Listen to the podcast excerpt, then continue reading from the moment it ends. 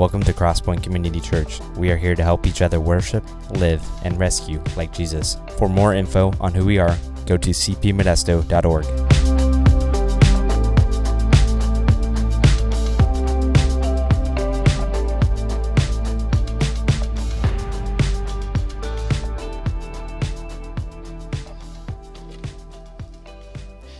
So we've been working through 1 Peter. And so if you have your Bibles, you can turn to 1 Peter chapter 3. And we're going to be as normal, and, and, and as Kyle kind of said last week, um, we're going to continue, I think, to be radically challenged and made to feel a bit uncomfortable, but at the same time, I believe that we are deeply and radically encouraged and if you're listening have the opportunity for overwhelming joy from what God speaks to us this morning. Hard and awesome is what I what I see from scripture.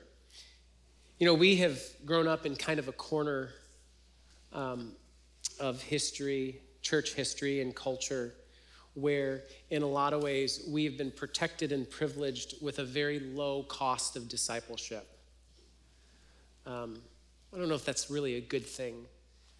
But when you look at the cost of following Jesus throughout church history, we have a very, very minimal cost in our lifetimes.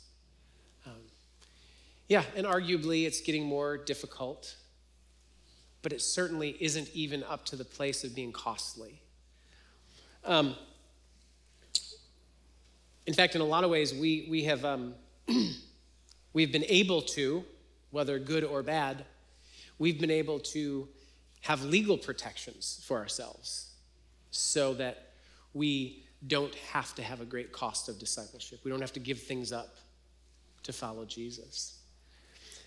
But Peter's asking a question this morning as we look through 1 Peter chapter 3. He's, he's been kind of building toward this, but he's asking this that how does a Jesus follower deal with hostility, whether it's just tension all the way to persecution, because of our trust and faith in Jesus? There's an assumption that he has that, that in following Jesus, you and I, those he's writing to, we will face some kind of hostility because we are obeying Jesus and we, and we have faith in him. And so, what do you do when you suffer for that? Um, not suffer because you've done something extraordinarily dumb or because you've been a jerk or because you have misrepresented God, but, but because you have obeyed Jesus and done good and you are facing blowback from that.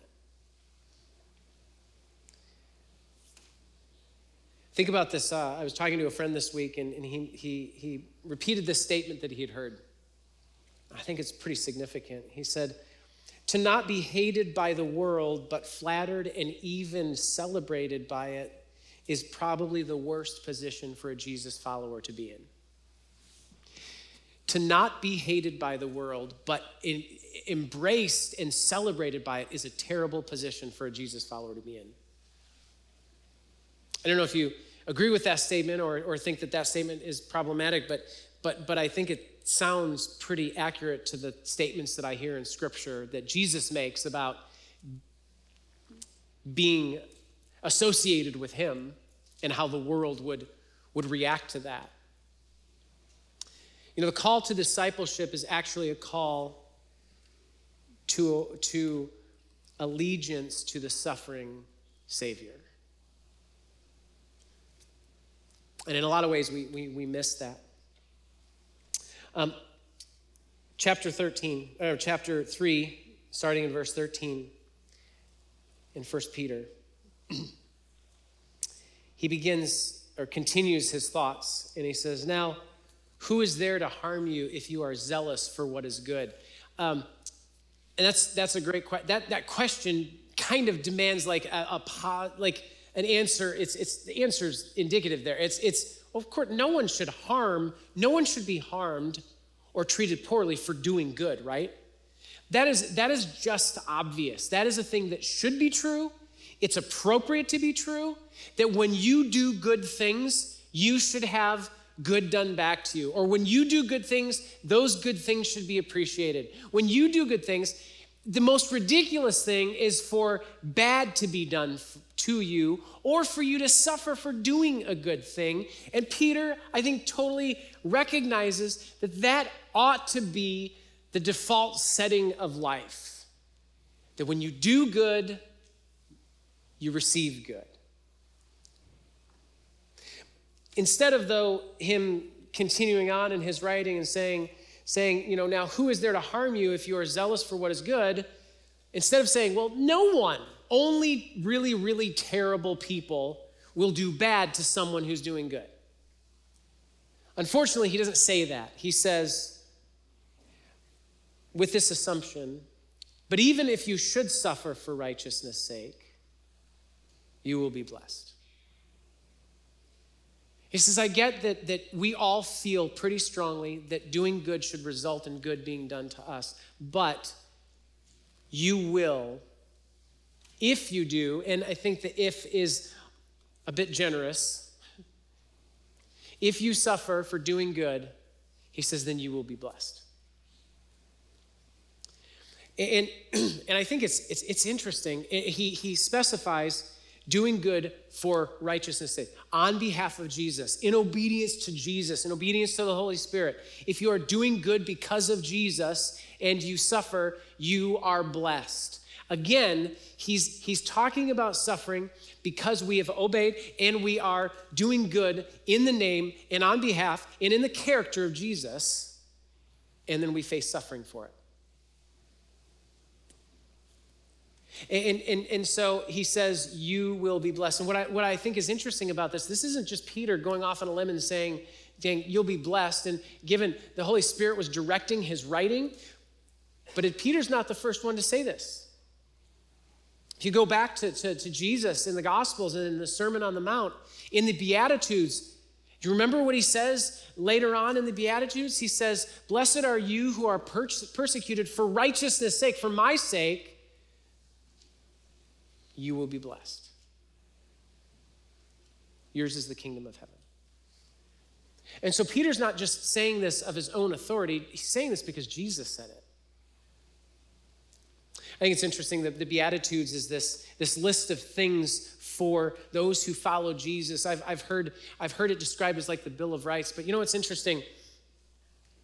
In our country, we have a Bill of Rights, and in a lot of ways, I think my experience kind of being ingrained in that, we tend to think of things in the category or, or, or, or the, the, the context of our rights.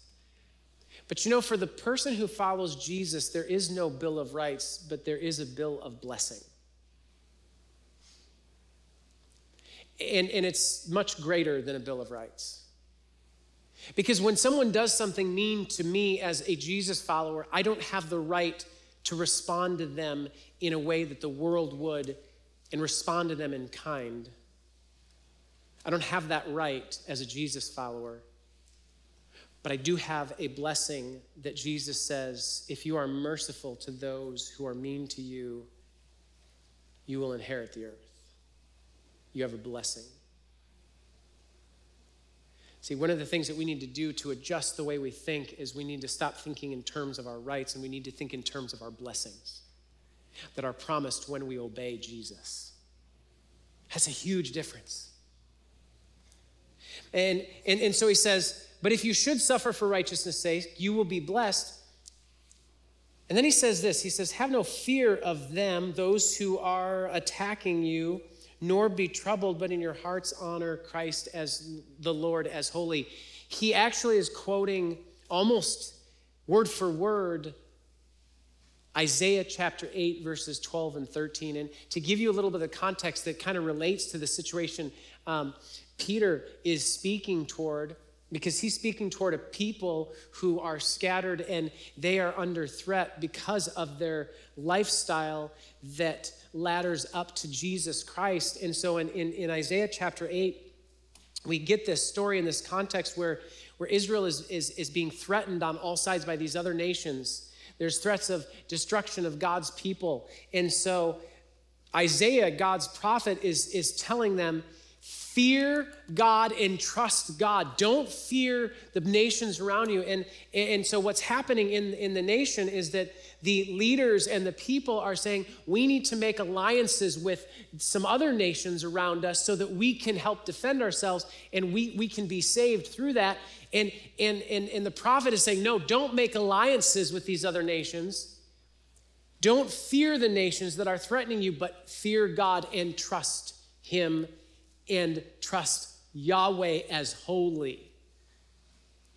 And so, what, what, what Isaiah uh, chapter 8 there in like 11, 12, and 13, what, what you see there is, is God says to Isaiah, go to the people and tell them, this is not a conspiracy. Because the people are saying, and the leaders are saying, don't listen to these prophets who are saying to trust God and not make alliances. That's a conspiracy theory. And God is saying to Isaiah, says, tell them it is not a conspiracy but you need to fear God. Do not fear those nations because I'm your God, and trust me and consider God holy. Look, look, at, look at what Peter says right here. He says, he says, Have no fear of them, nor be troubled, but in your hearts honor Christ the Lord as holy. Christ is the same context as Yahweh, God of all gods. Peter's talking about that. And he's saying God is the same then as he is now. Put your fear and trust in God and God alone.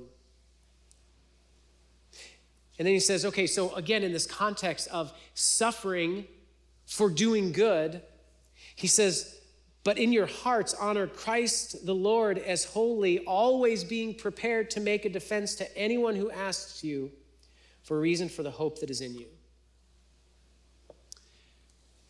I feel like this is is one of those verses, parts of a verse, that is notoriously taken out of context and used as a right rather than a blessing. You see, because if you are tracking with the context of what Peter is saying, when he says, always make a defense to anyone who asks you for the reason for the hope that is in you, he's not talking about battling other people. Not talking about defense the way think, we think of a defensive posture. Like oftentimes we think, well, I need to make a defense of Christianity or a defense of my faith or a defense of the gospel against this evil culture around us. That's not what this is saying at all on any level.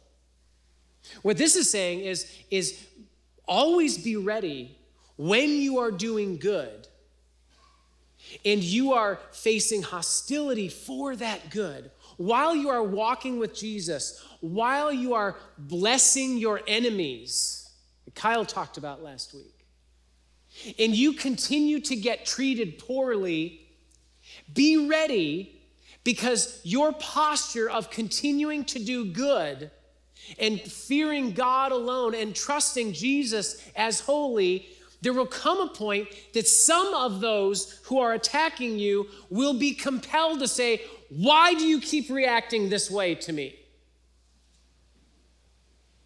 Why aren't you lashing out at me? Why aren't you attacking me? Why aren't you defending yourself? And then when those people ask, be ready to explain to them why you have this hope and why you are able to bear the suffering that they are imposing on you. Because you see, some people will eventually ask you, because when you do good to someone who's doing bad to you, they'll either kill you, they'll get away from you, or in frustration, they will say, Why are you the way you are?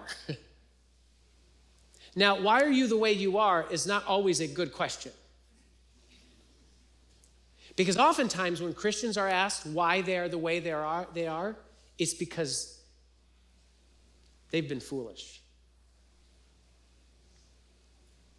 But there's a great context of why are you the way you are is when we obey the scripture, obey Jesus, obey what God has given us, and we do good in the midst of suffering for it and continue to do good.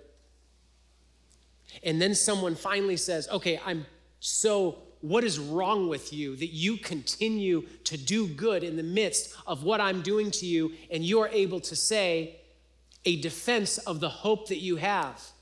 You know why I can do that?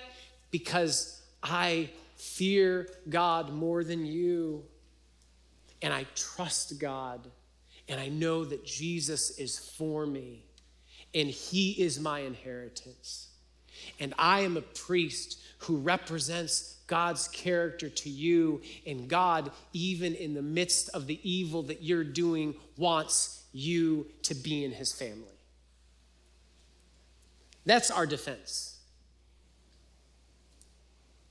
In fact, he goes on and kind of, I don't know, teaches a, a Christian self defense course.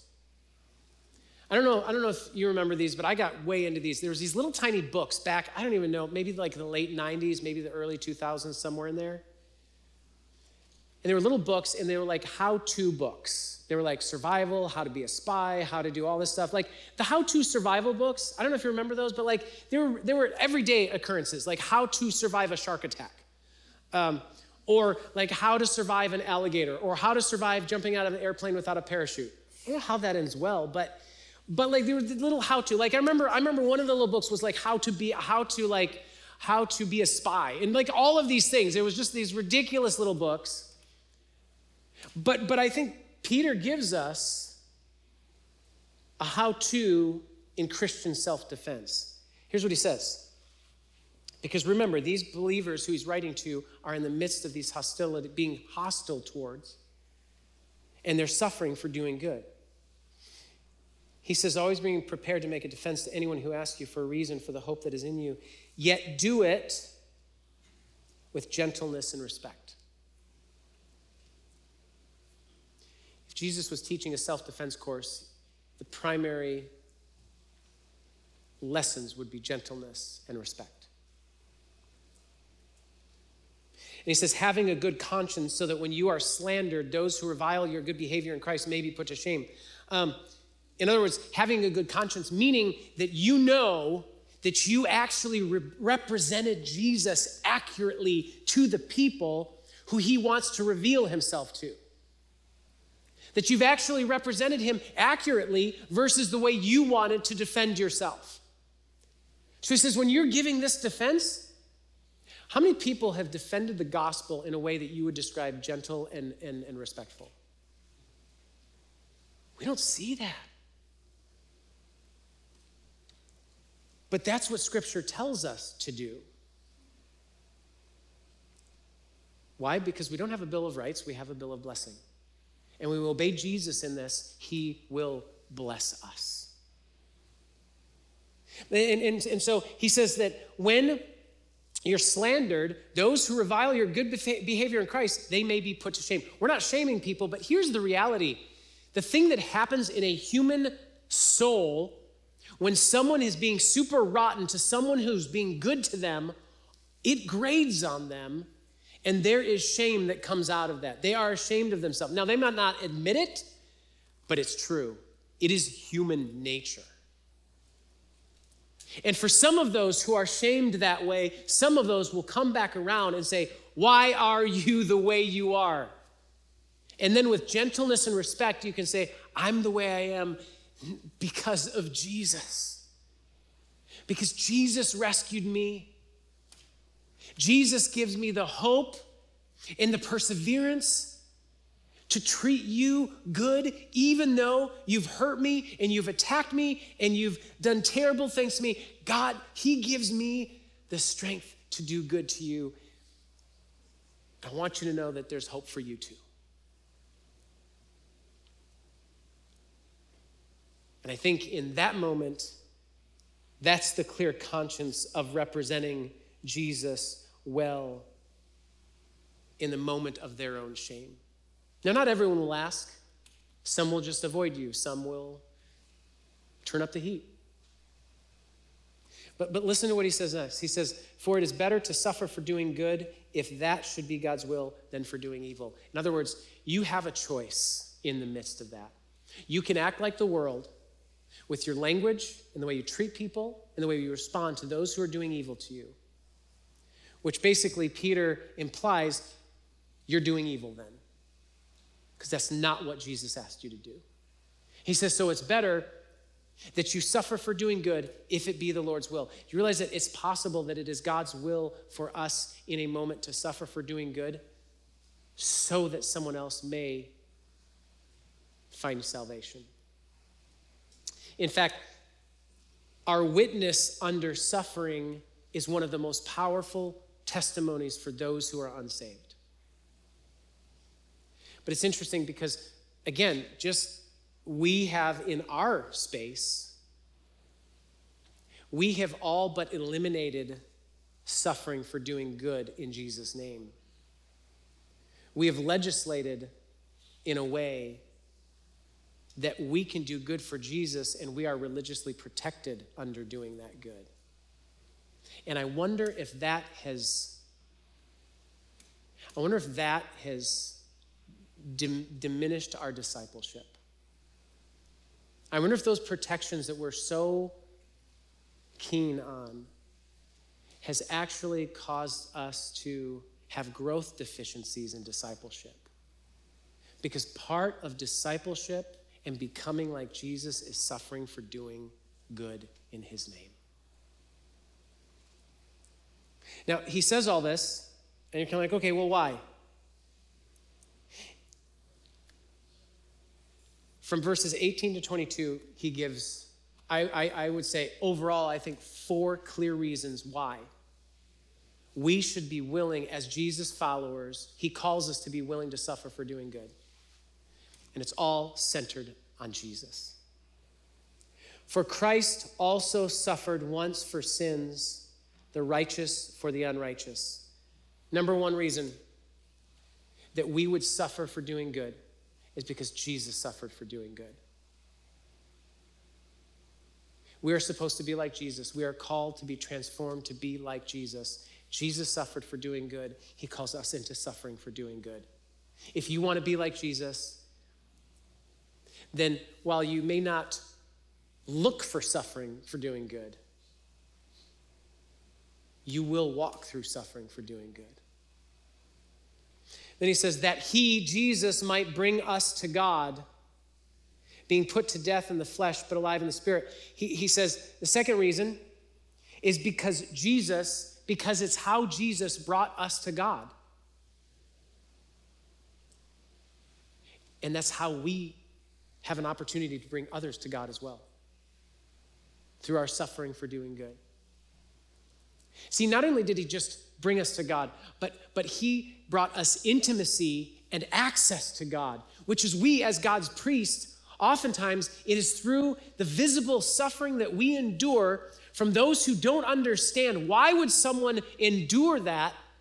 We bring others into, into god's presence through our suffering for doing good. So that's the second reason. The, the third reason it says um, down further it, it says uh, made alive in the Spirit, in which he went and proclaimed to the spirits in prison because they formerly did not obey, when God's patience waited in the days of Noah while the ark was being prepared, in which a few, that is, eight persons, were brought safely through water. It says, Christ, in, down in verse 22, Christ who has gone into heaven is in, and is at the right hand of God, with angels, authorities, and powers having been subject to him because it is through suffering that Jesus brought victory over all of the cosmic powers. And it's through that very same suffering that we remind ourselves and those same powers that Jesus was victorious. And, and, and, then, and then the fourth reason is this. In verse 21, he says, Baptism, which corresponds to this, now saves you not as a removal of dirt from the body, but as an appeal to God for a good conscience through the resurrection of Jesus Christ. It's because this is not the end, but the predetermined path toward resurrection. And see, why would you willingly suffer for doing good? Because Jesus suffered for doing good, because that's how he brought us to God because it's the way Jesus demonstrates his victory over the cosmic power, evil powers in the world and the universe, and because it's not the end, but the predetermined path toward resurrection. You see, the suffering of Christ led to his victory, and therefore our suffering with, with Christ leads to our de- deliverance and our victory. That's why we should be willing to suffer for doing good, because Jesus did. We're called to be like Christ, follow his example. He says, Follow my example. This is his example. Now, that's the big picture of verses 18 to 22. How many people think like verses 18 to 22, those are a bit confusing? Yeah, a little bit. But you know what? They're not just confusing, they're awesome. There are some things here that I just want to briefly touch on because it is so awesome. And we cannot miss this. Um, so, so here, this is in the context, again, remember, of, of suffering for doing good and why we would do that. Why we would be willing to suffer for doing good and what it means for the world around us. So, so there's two things. There's, there's, there's this a little bit confusing for us, not for those that Peter was writing to, because they were absolutely on the same page. Peter says this He says, For Christ also suffered once for sins, the righteous for the unrighteous, that he might bring us to God, being put to death in the flesh, but made alive in the spirit, in which he went and proclaimed to the spirits in prison because they formerly did not obey when God's patience waited in the days of Noah while the ark was being prepared, in which a few, that is, eight persons, were brought safely through water. What does that have to do with this? If you go back to Genesis chapter 6, which is right where we hear and read about God's judgment on the evil that he sees throughout all the world and the flood.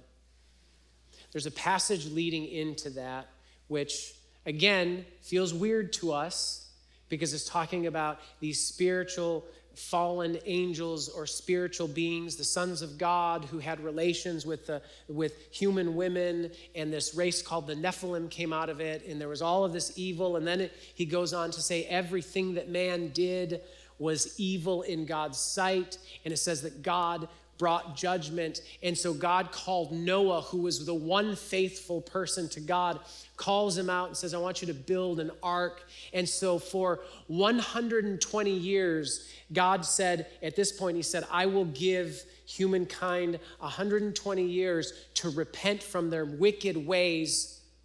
For these fallen, evil angels and spiritual beings to turn from their wickedness. I will give 120 years until I pronounce judgment. And the total of eight people, Noah and his family, actually re- responded to God's invitation and got on the ark and were saved when the flood came. And God's judgment on those spirit, spiritual beings, those fallen angels, was that he put them into this abyss, this deep abyss of hell. And what this is talking about, and I want you to hear this it says that Jesus, when he was put to death in the flesh, and before he was raised and ascended to the right hand of God, Jesus went to that abyss where those spiritual beings were. These aren't spirits of humans, but spiritual beings who rebelled against God in the great rebellion. Jesus goes and it says, and he proclaimed to the spirits in prison. There's two different terms in the New Testament that, are, that can be translated into proclaimed. One is euangelion, which is like a proclamation of the gospel.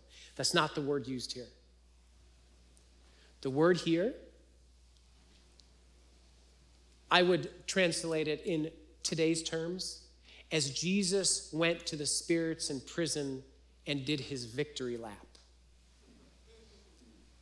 Because he went to let them know that they are defeated they are done and they will not cause havoc anymore because God has judged them and Jesus has died, rose, and ascended on high to the name above every other name. That at the name of Jesus, every everyone, every knee, every tongue will confess that Jesus Christ is Lord in heaven and on earth and under the earth. That these spirits have just watched Jesus take a victory lap to say, You are defeated. You have no power over my creation. That's what Jesus did. What, what an awesome thing. And that's what we are attached to. And, and, and, and so then he says, and then he brings in baptism. Now, what does baptism have to do with this? And just so that nobody freaks out, when he says in verse 21, baptism, which corresponds to this, now saves you, how many people read that and say, like, well, wait, wait, wait, wait, wait. We don't get saved through baptism, right? Okay, here's, here's Peter. Is not heresy. Here's what Peter's doing. Because Jesus says when he left the disciples, he says, I want you, this is what you're to be about. Go and make disciples, baptizing them in the name of the Father, the Son, and the Holy Spirit, and teaching them to do everything I commanded you.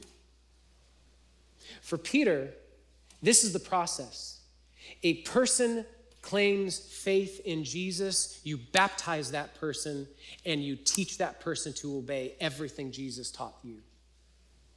There was no distinction or separation between a verbal declaration of faith in Jesus and baptism. There wasn't a waiting period. There wasn't a, hey, let's hold on. It was just, if, if you were able to, you did it right then. So Peter's not saying you have to get baptized to be saved, but because listen to what he says. He says, baptism, which corresponds to this, now saves you not as a removal from dirt, but as an appeal to God for a good conscience through what? The resurrection of Jesus Christ. How are you saved? You are saved through, the, through grace by faith in the resurrected Jesus Christ. And in obedience, you, you are baptized and you are taught all that Jesus commanded. So, so don't, don't freak out with that. But in a lot of ways,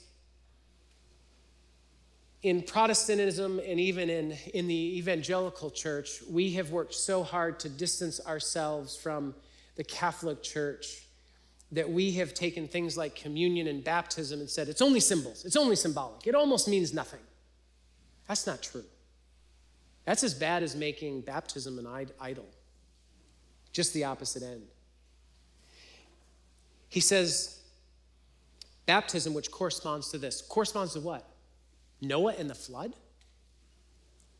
There's a theme in Scripture water and salvation.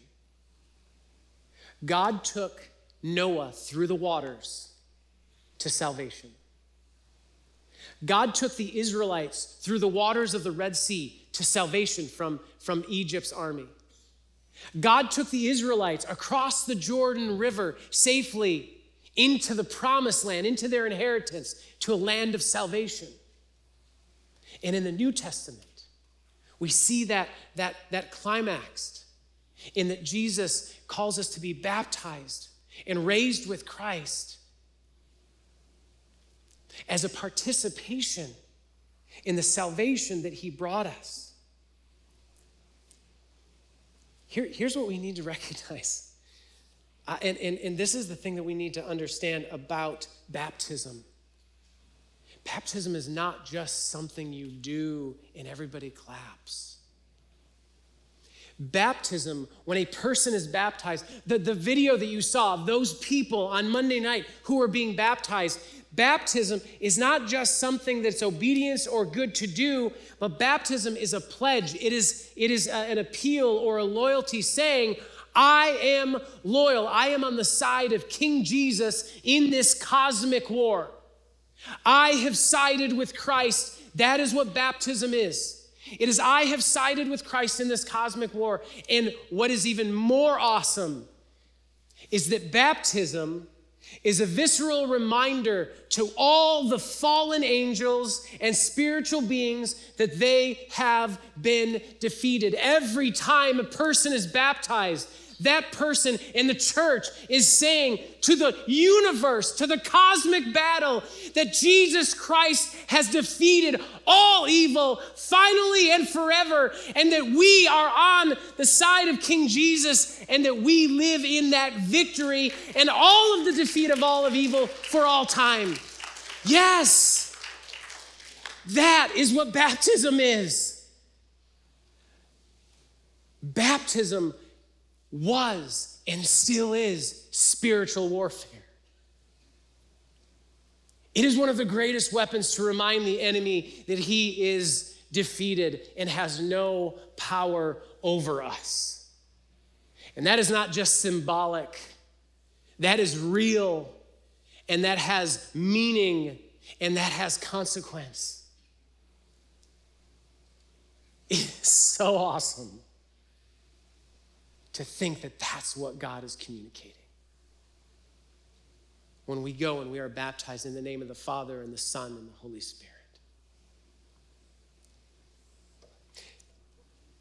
I've been getting these magazines in the mail, The Voice of the Martyrs. I didn't get a subscription, they just keep coming. I don't know, maybe the Holy Spirit signed me up or something, but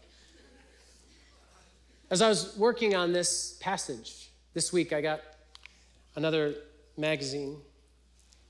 It talks about the church in China. And right here on the front, can't see it, but, but there's a title China, the privilege of persecution. And in, in, this, in this particular issue, there's a story about a church in China called Early Rain Covenant Church. It's in Chengdu, China.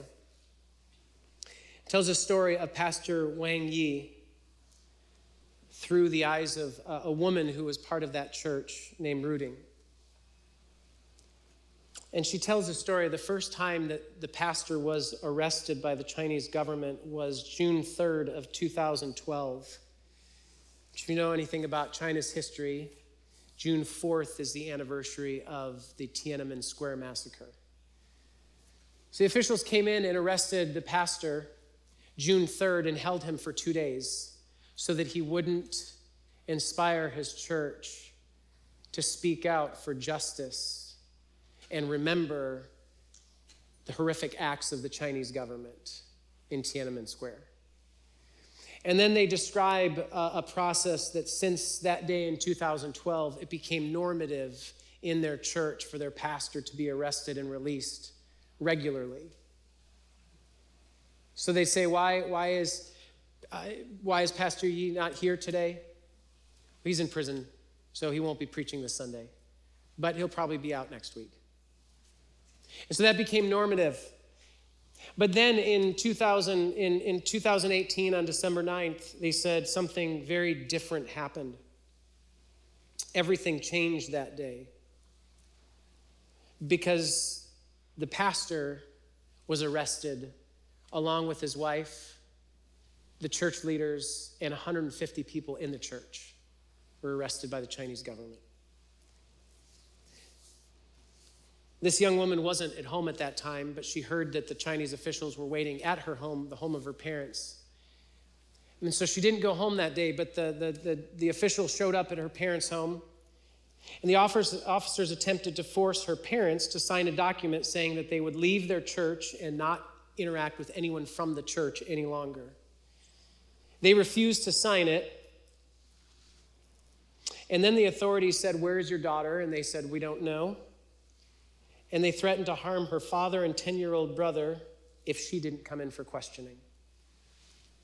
And so after she spent some time praying with, with some other believers, she went and turned herself in. And she was put through the same thing. Some members feared that the church would struggle as a result of the raid, but instead the church grew stronger. No one gave up their faith. I saw church members who were braver, and they kept worshiping every week, even without Pastor Yi. We are always worshiping God. Eventually, the Chinese communist authorities arrested a Christian couple and took custody of their four adopted children under the pretense of saving them from a cult, a dangerous cult. And Ruding and her family made a, had to make plans to exile themselves through a course of different countries to the United States. And so they now live in the United States in exile from China. This is what she says. I think persecution is quite a blessing from God. It changed our life. God has us here to share what is happening in China. I think it is a blessing to the Chinese church. I think the gospel in China will flourish more. Before persecution, I sometimes felt a little lazy about my faith. The persecution made me feel that the future kingdom will come.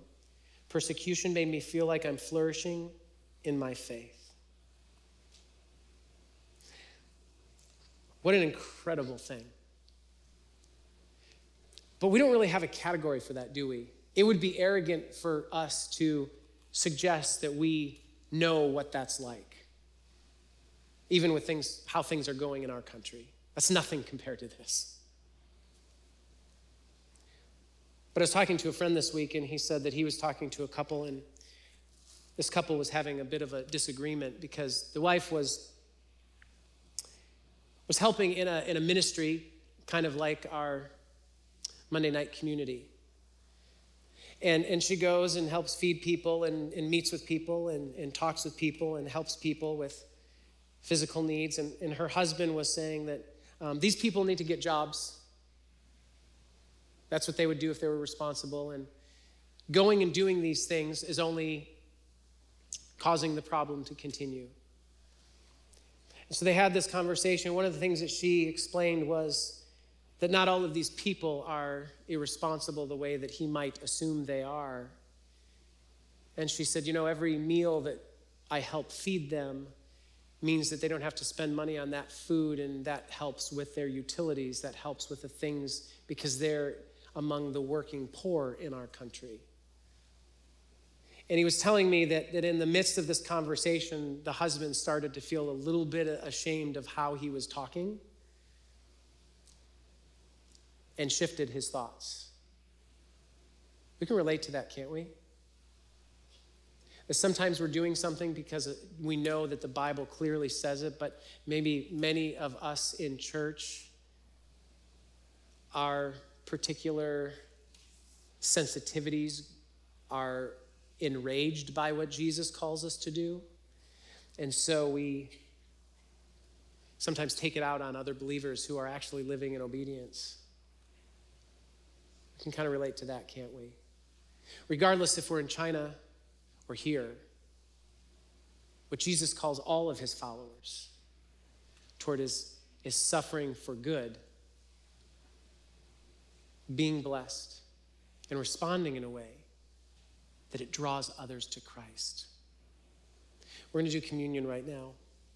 And I can't help but rem- be reminded of Psalm 23, the most repeated psalm, maybe scripture in all the Bible. There's a part of Psalm 23 that says this And you prepare a table for me. What is the rest of that? In the presence of my enemies. Psalm 23 was a shadow, a, an image of communion Jesus says to his disciples, his disciples in Luke, he says, I've eagerly anticipated sharing this table with you. The table that they were made aware of back in Psalm 23, where it says, You prepare a table for me in the presence of my enemies. Jesus prepared a table. What was the present? What was the context there? It was in the midst of the enemies. There was one at the table, and there was a whole army coming for him. Jesus prepared a table for his disciples in the presence of their enemies. And you know what he did? He didn't say we're going to go out, we're going to defeat them. He said we're going to defeat them by continuing to do good and suffer for it. And I will give my life with the, my body will be broken and my blood will be shed for those enemies that I prepared a table for you in the midst of. And in doing so, I will proclaim forever my victory over all evil every time one of you gets baptized. So let's take the bread. And Jesus took the bread and he said, This is my body at this table in the presence of our enemies that is broken not only for you, but for those who are coming this night to illegally arrest me. Let's take that together.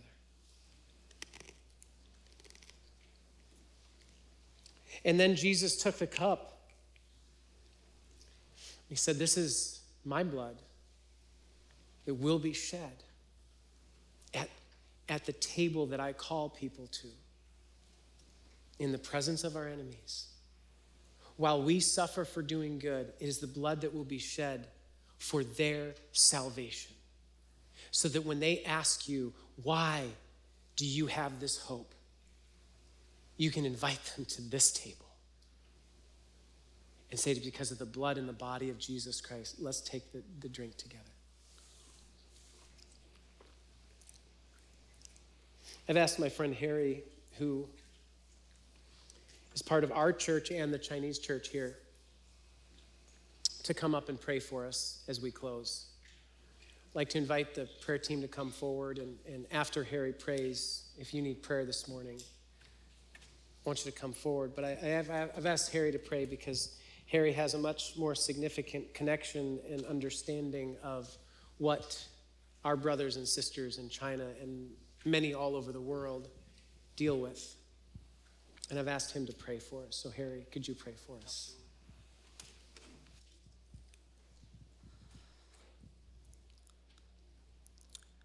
Heavenly Father God, I thank you for what you're doing in the country of China and Iran, in places that our fellow brothers and sisters in Christ are experiencing persecution. It is so hard to say this, but God, I thank you.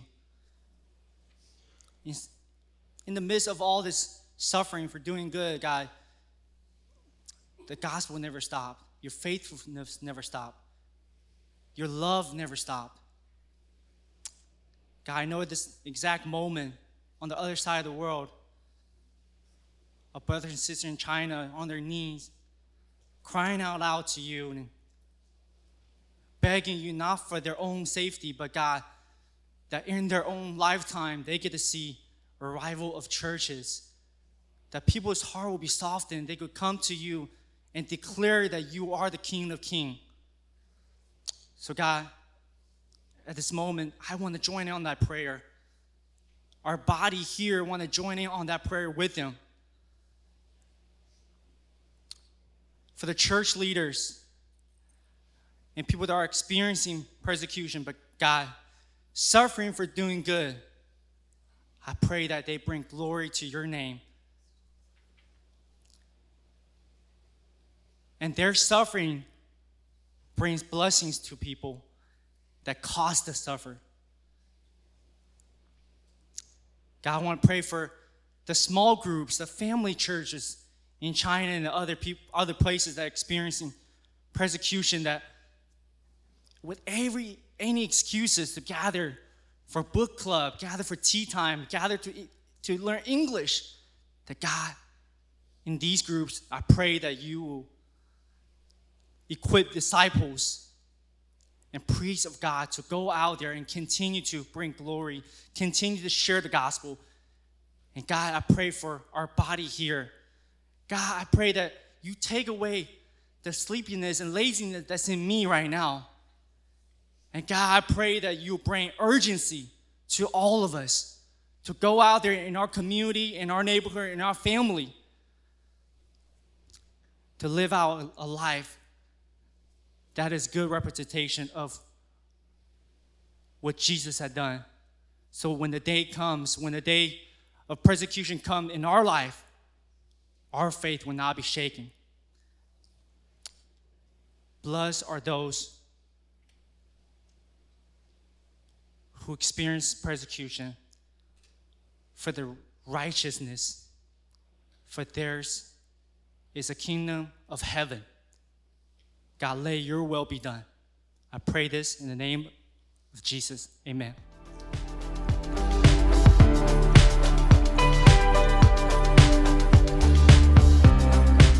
Thanks so much for listening.